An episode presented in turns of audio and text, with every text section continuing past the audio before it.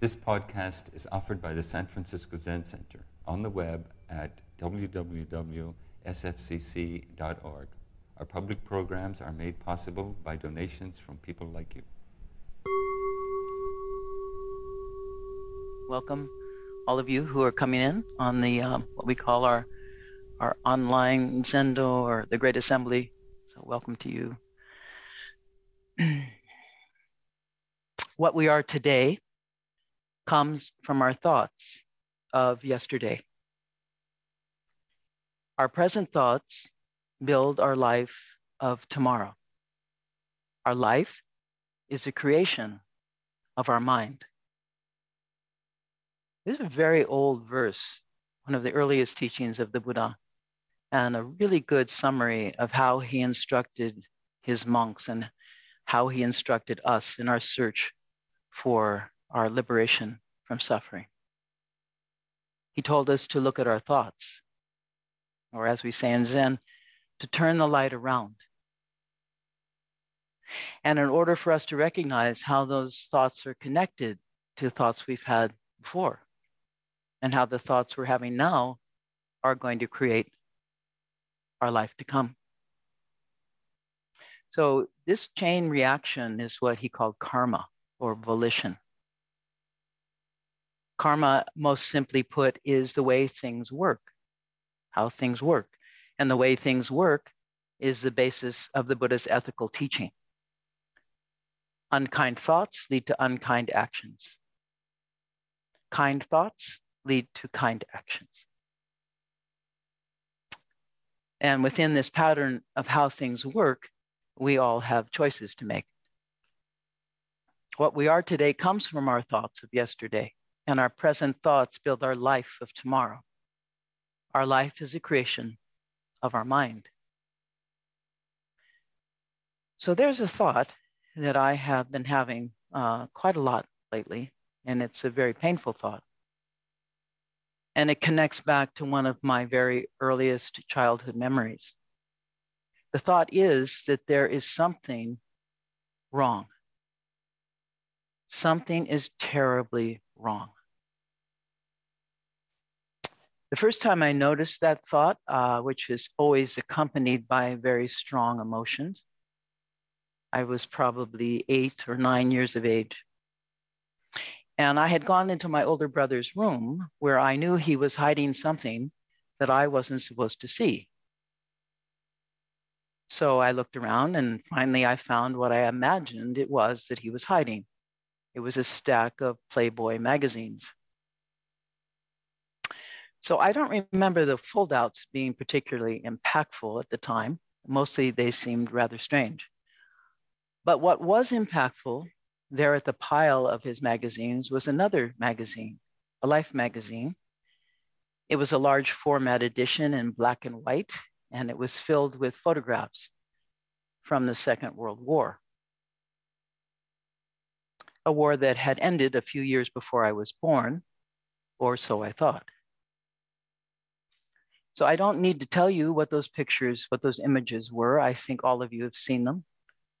And you've probably seen images from the many wars that have happened since then, almost one continuous war, including the one going on right now.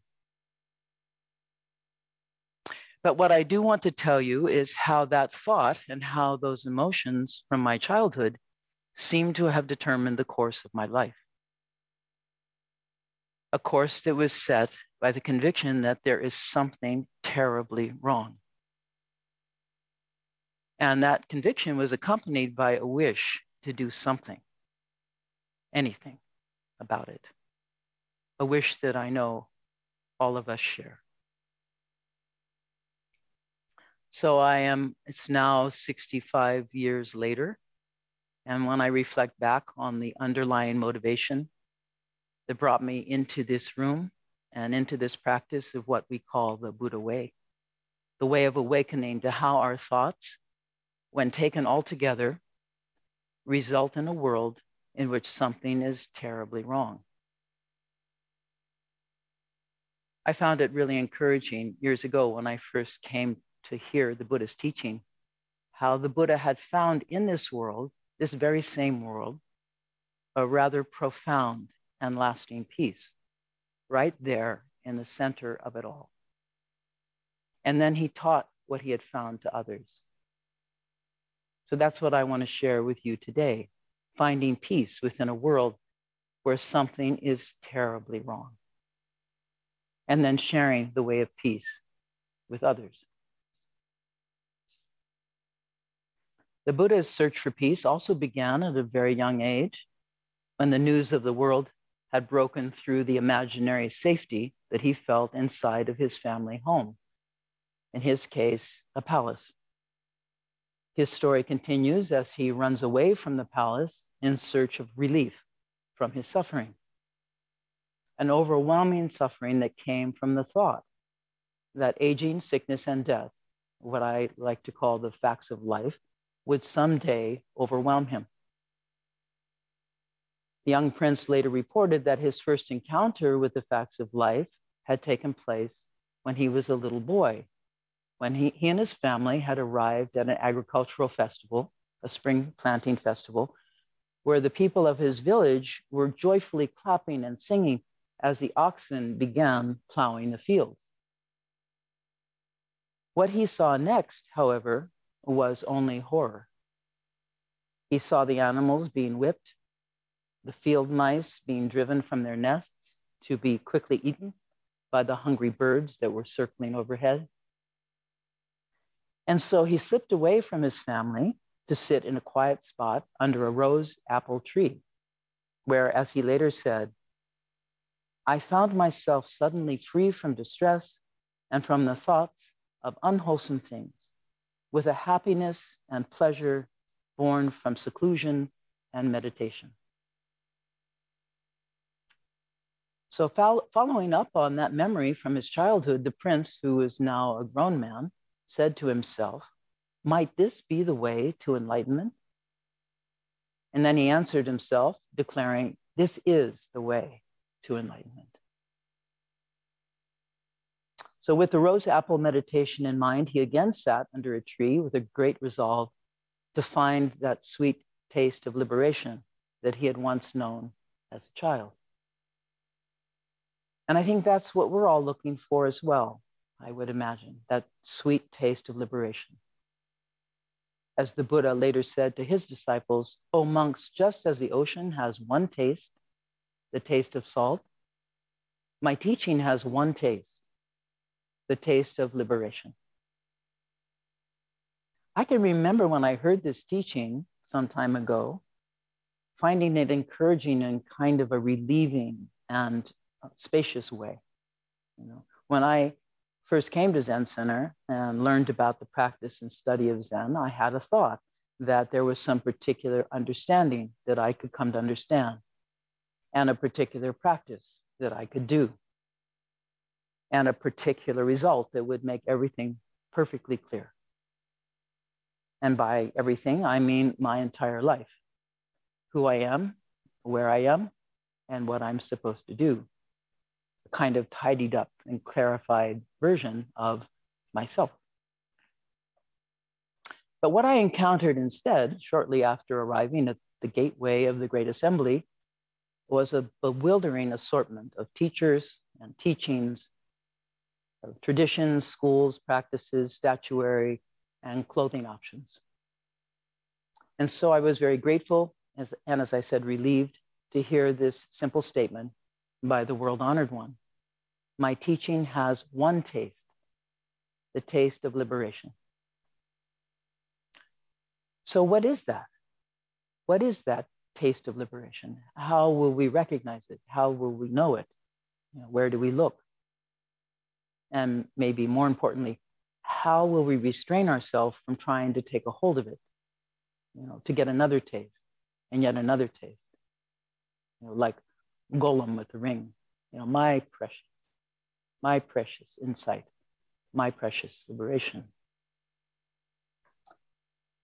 You know, it's not so obvious for us as the acquisitive creatures we are that one of the first lessons we are taught in Zen for that reason our acquisitiveness, is that grabbing a hold of things is a sure way to lose whatever morsel of liberation or understanding may come to us in the first place, or might even arrive later, later today, as it did for Ananda, the Buddha's cousin, who became enlightened as he leapt into bed. Grabbing a hold of liberation is like grabbing a hold of an elephant's tail or of a marvel that is a butterfly. You know, poor things and poor us. So self and objects have to learn, have to be taught, have to practice how to work together to make a better outcome for the team and for the safety of all living things. Our best hope, the Buddha said, is to keep our hands, our minds, and our hearts wide open, like a monk's begging bowl, and then to wait patiently to see what amazing things may come to reside in that openness. And yet, being that our minds and our hearts are open, whatever comes is also free to go and go at will, as will we all. As it says in the ending verses of the Heart Sutra Gate, Gate, Paragate, Parasamgate, Bodhisvaha. Gone, gone, completely gone, completely gone beyond. Bodhi, awakening. Svaha, hallelujah. The taste of liberation is very hard for us to imagine, and that's because it's our imagination that's the very thing not allowing us to see clearly. And even so, here we are, right now, drawn toward the inconceivable source of our life and of our death and of everything that seems to be happening in between. Drawn like the James Webb telescope to the limitless space by an abiding wish to find out what happened before the birth of the stars, or drawn like the bodhicitta, the wish for awakening, the wish to become an awakened being, limitless like space. So, how do we get there from here? The Buddhas and the ancestors have given us a great many maps, star maps, and other kinds of maps written in a great many languages Pali and Sanskrit and Chinese, Japanese, Korean, German, Spanish, French, Russian, English. So, how do we discern the taste of liberation? And most importantly, how do we realize that we are already there? In the following passage from a fascicle of the Shobogenzo entitled Shinjin Gakudo, Body and Mind Study of the Way, our Japanese founder Dogen Zenji offers us a, a technique for tasting liberation called binding the self with no rope. Binding the self with no rope. The very opposite of our usual experience of ourself as being all tied up with a rope. The rope of our own delusions, of our own thinking, which ironically includes the very struggle we're making to set ourselves free. I often think of those woven finger puzzles we played with as kids. I think maybe some of you have know what I mean. The harder you pull, the tighter they squeeze. So here's Dogen's effort to help us to break free. Mind is walls, tiles, and pebbles put together before the Tang Dynasty and taken apart after the Tang Dynasty, splattered with mud and soaking wet binding the self with no rope, the mind has the power to attract a pearl and the ability to be a pearl in water. Some days the pearl is melted, sometimes it is crushed. There are times when this pearl is reduced to extremely fine powder.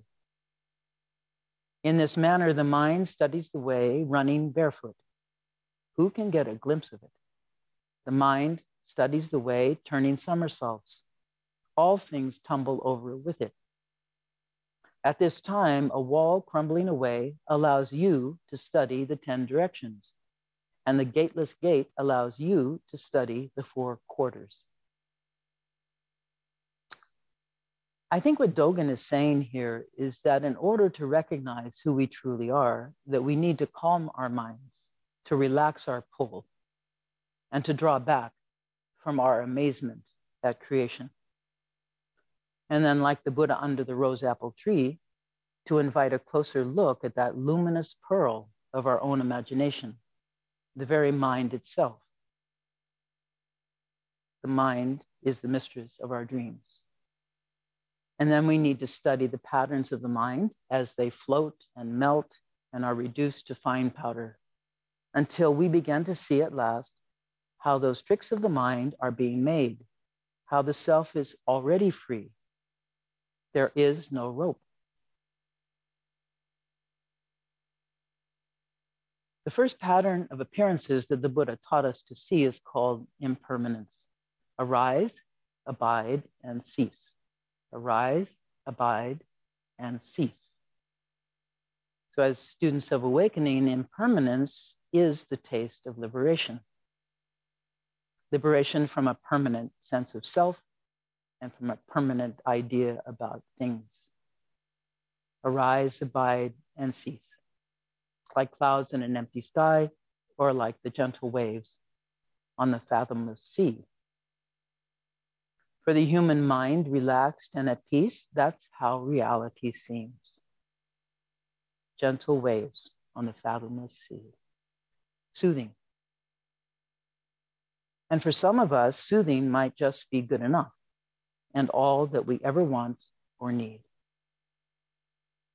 which might work just fine until we try to get a hold of it, to make it stay.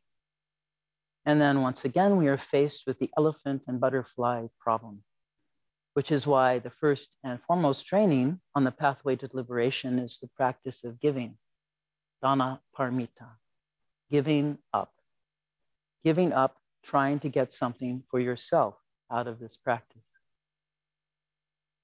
In the Zen school, the most highly valued method for giving up is the one that we practiced almost every day. We stare at a wall for quite a long time until at last the wall crumbles away. And that is because the way things like walls, mountains, and people really are is liberated, most especially from us and from what we think of them. So, our only job, providing we are willing to participate in reality itself, is to taste liberation passing in and passing away, and then to taste it again and again and again. No two tastes are alike, no two tastes are different. There is simply no way to compare them, just this taste this one taste, the taste of liberation. Inhaling or exhaling, standing or sitting, awake or asleep, there is no life outside of this. The reoccurring patterns of our dreams, like waves on a fathomless sea. So, taste is just one example of how we humans, through the power of our imagination, come to create magical worlds like Green Gulch Farm. We make them out of the simplest of things, out of a taste, a sound, a thought, an odor, a feeling, a color. And while those simplest of things are merely arising and passing away, we need to pay careful attention to simple things in our daily life. Pay attention to how they are rising and passing away. This is the gateway to liberation. So I, have come to appreciate this word taste in a number of ways, not only for the obvious meanings like good taste or bitter taste or tasty, but for the way those meanings can help frame an approach to practice, you know, a practical approach that we can use every day. And for example, uh, in preparing and eating our meals I think the first meaning of the word taste, and perhaps the most obvious one, is the sensation we have in our mouths as we eat. Eating food is a necessary and familiar connection that we all share. As living beings, in fact, we humans must eat other living beings in order to sustain our own lives, something for which we are called on in the teachings to both feel very sorry about, as well as deeply grateful for. And so we recite before eating.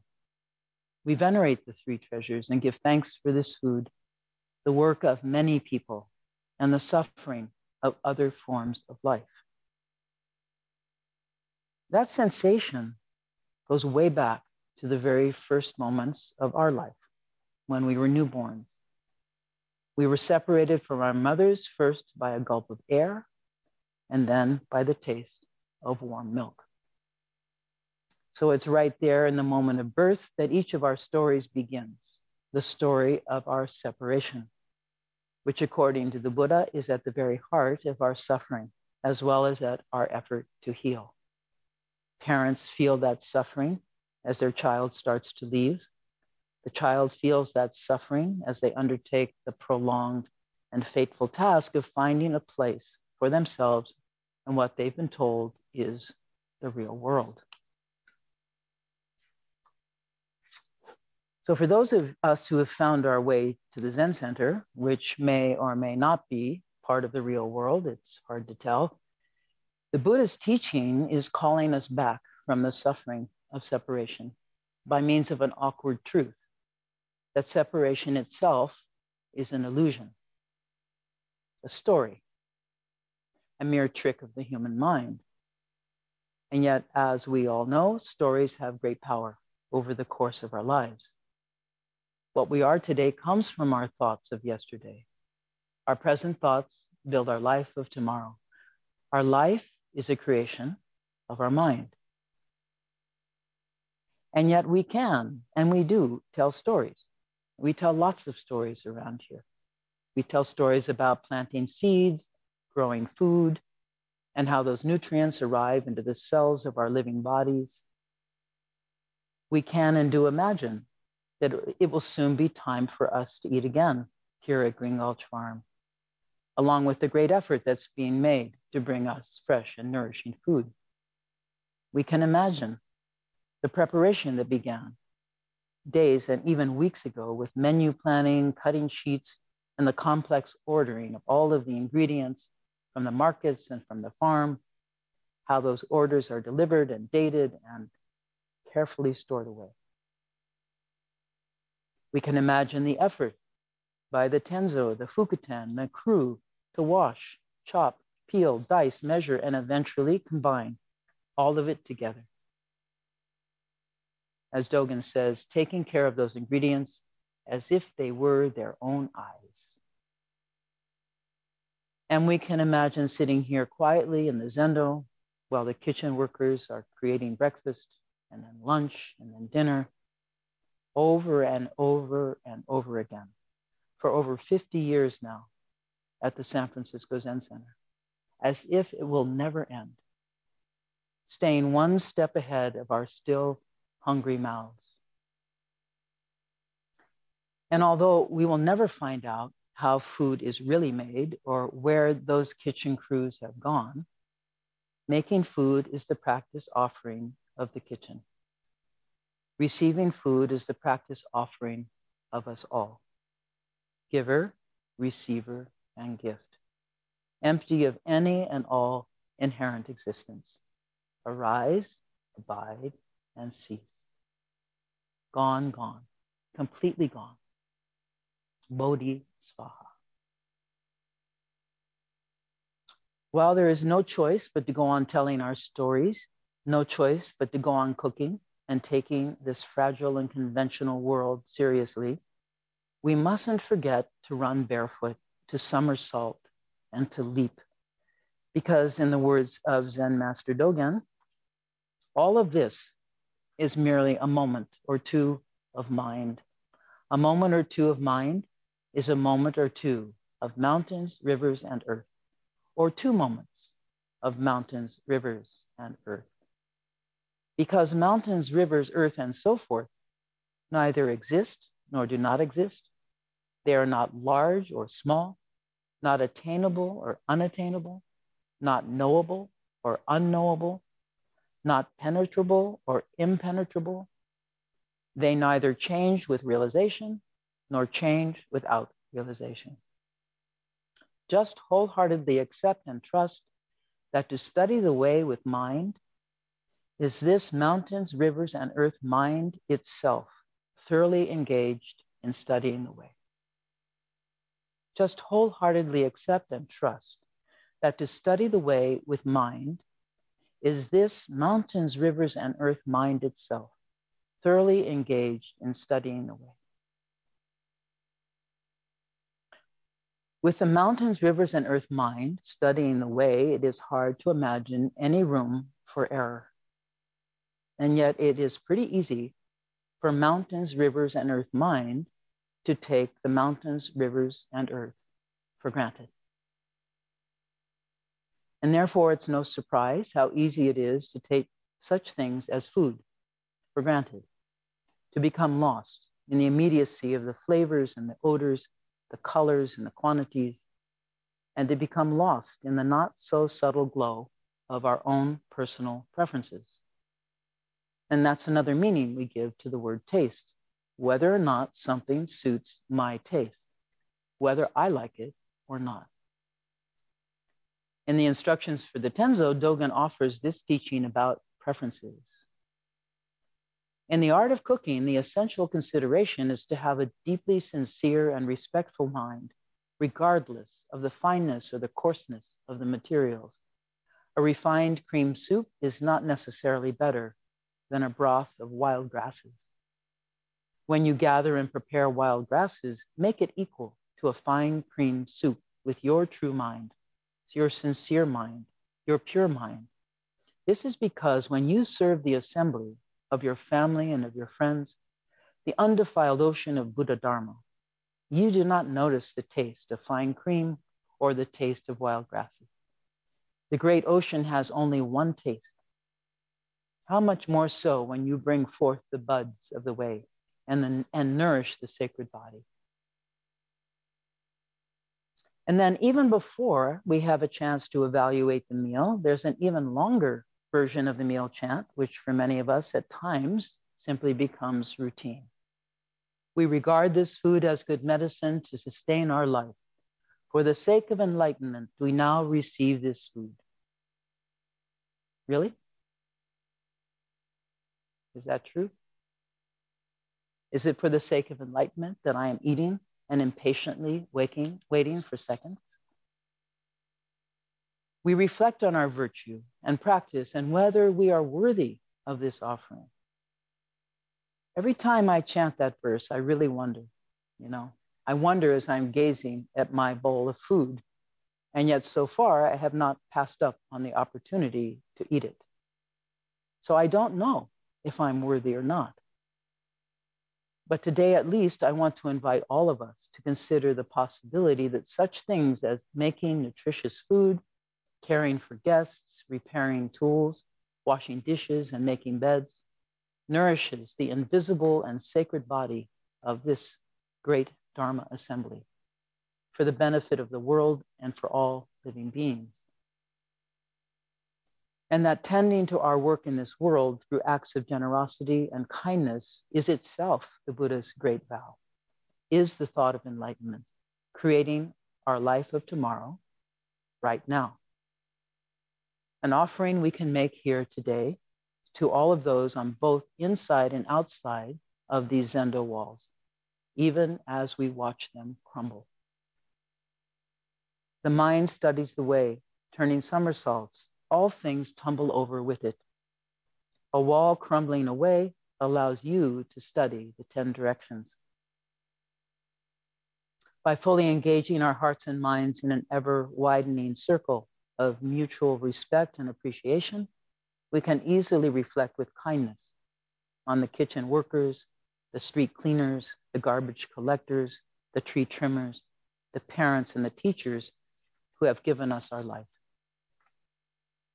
And in doing so, we can bring all of our senses to the one taste of this precious life seeing and smelling, touching and listening, reflecting, 100% coming in and 100% going out.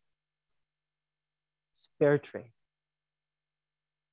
And although it's possible to simply eat from our hand to our mouth, in the practice of the Buddha way, the whole body of the self and the whole body of the universe are nourished together by each and every bite.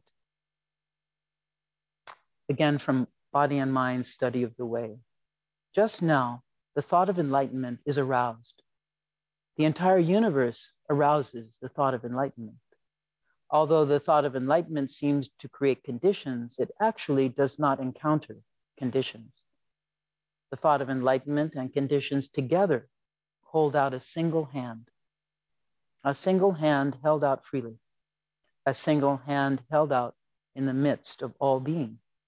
Thus, the thought of enlightenment is aroused, even in the realm of hell, of hungry ghosts, of animals, and of malevolent spirits. So I'm really looking forward to seeing how we do with whatever it is that's coming up next. If we don't forget, we don't forget to pay attention and to help each other in every way we can.